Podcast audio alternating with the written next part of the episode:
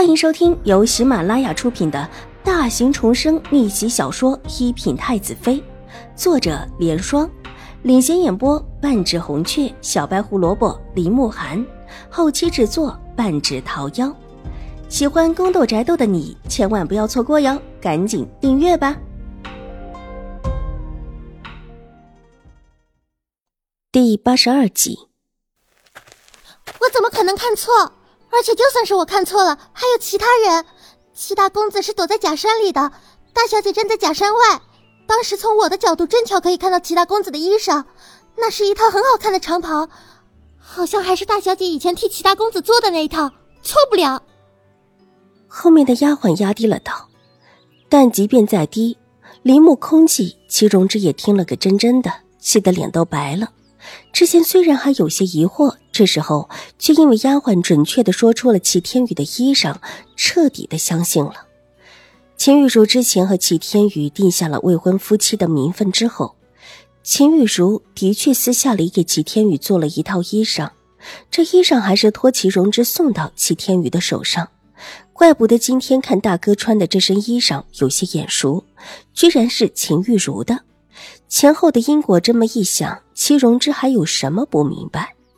大哥想见秦玉茹，却拿自己当陪衬，前仇旧恨。齐荣之狠狠的咬牙，这一次，他绝对不会饶了秦玉茹，害自己失了名节不算，而害自己丢了亲事。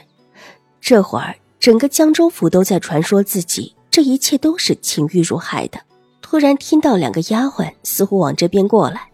急转身，带着自己的丫鬟避到了路边的一棵大树后。他还想再听一些秦玉茹的消息。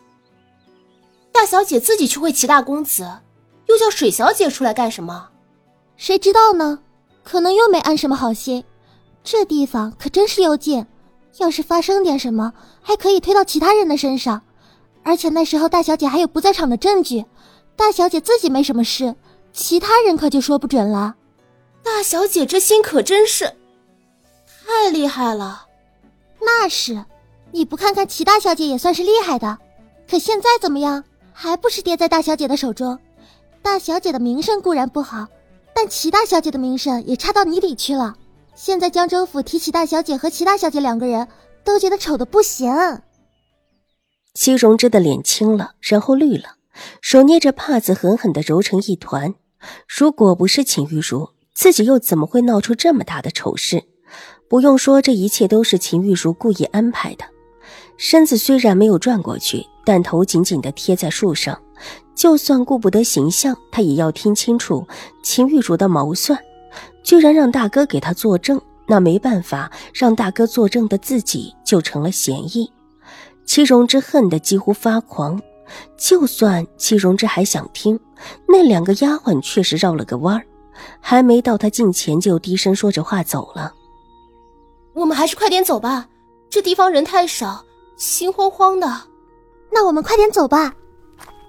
两个丫鬟接下来的几乎都是闲话，然后渐行渐远。待得他们离开，齐荣之才阴沉着脸从树后面站出来，目光阴冷的看着两个丫鬟的背影。小姐，我们还是回去吧。他的丫鬟春熙在边上轻轻的拉了拉他的衣袖，目光看了看四周，听了宁远将军府两个丫鬟的对话，他也觉得害怕。走，我们回去。戚荣之冷冷的转身，一边阴沉沉的吩咐道：“你一会儿去问跟着大哥的小厮，问问大哥今天干了什么，有没有吩咐他做了什么，敢不说实话。”回去后就乱棒打死，就算大哥护着他，只要把大哥又私会秦玉茹的事儿，他打掩护的事情说出来，看谁还护得住他。齐荣之可以肯定，秦玉茹必定又想干什么，他绝对不会让秦玉茹得逞。一边勾着京中的世家之子，一边又跟自己的大哥拉拉扯扯，偏偏大哥居然还相信他的话。齐荣之越想越觉得刺心。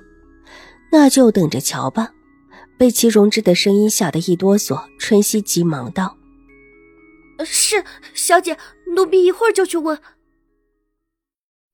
水如兰从秦婉如处出来的时候，并没有马上回到秦老夫人处。之前出门的时候，秦老夫人一再叮嘱她去拜拜佛，不用着急着回去。相比起其他人，水若兰是真心拜佛。方才秦婉如也一再的让他去拜一下，心诚则灵。而水若兰则是最心诚的，说不定祖母的病之所以好的这么快，还是佛祖保佑的结果。听秦婉如这么一说，水若兰想了想，也就不着急着回去，带着琼花转了一个方向，往就近的一座佛堂走去。之前她是许过愿的，现在就去还愿，希望姨母的身体越来越好。水若兰很虔诚，一座座佛堂拜过去。几乎是每一座都会去拜一下，不像是其他的香客一边拜一边逛，大多数都是以闲逛为主。哎呀，在一个佛堂里，水若兰才起身，正要往外走，身子猛然往后退了退。琼花眼疾手快的一把扶住水若兰，冲着对面的人，但一瞪眼，正想说话。却看到那个人居然脚步不停的走到门外去了，居然看也没有看被撞的差一点摔倒的水若兰。哎，你这人怎么这样？撞了人居然连声道歉都没有！琼花气愤的跺了跺脚，指着那人的背影大声道：“水若兰扶着琼花站稳了脚步，目光看向撞她的人，这时候只看到一个背影，依稀是一个小厮模样。”谁家小厮这么的不规矩？琼花，算了。水若兰伸手拉了拉琼花，正因为他们这边动静大，有许多人看了过来。他们这会儿身处的正巧是静心庵最大的主殿，香客们特别多，就算是撞上挤到了，也不算什么大事儿。小姐，这人看起来就是故意的。算了。不必跟这种人生气。水若兰笑着摇了摇头，认了认方向，带着琼花转了方向。那边还有佛殿。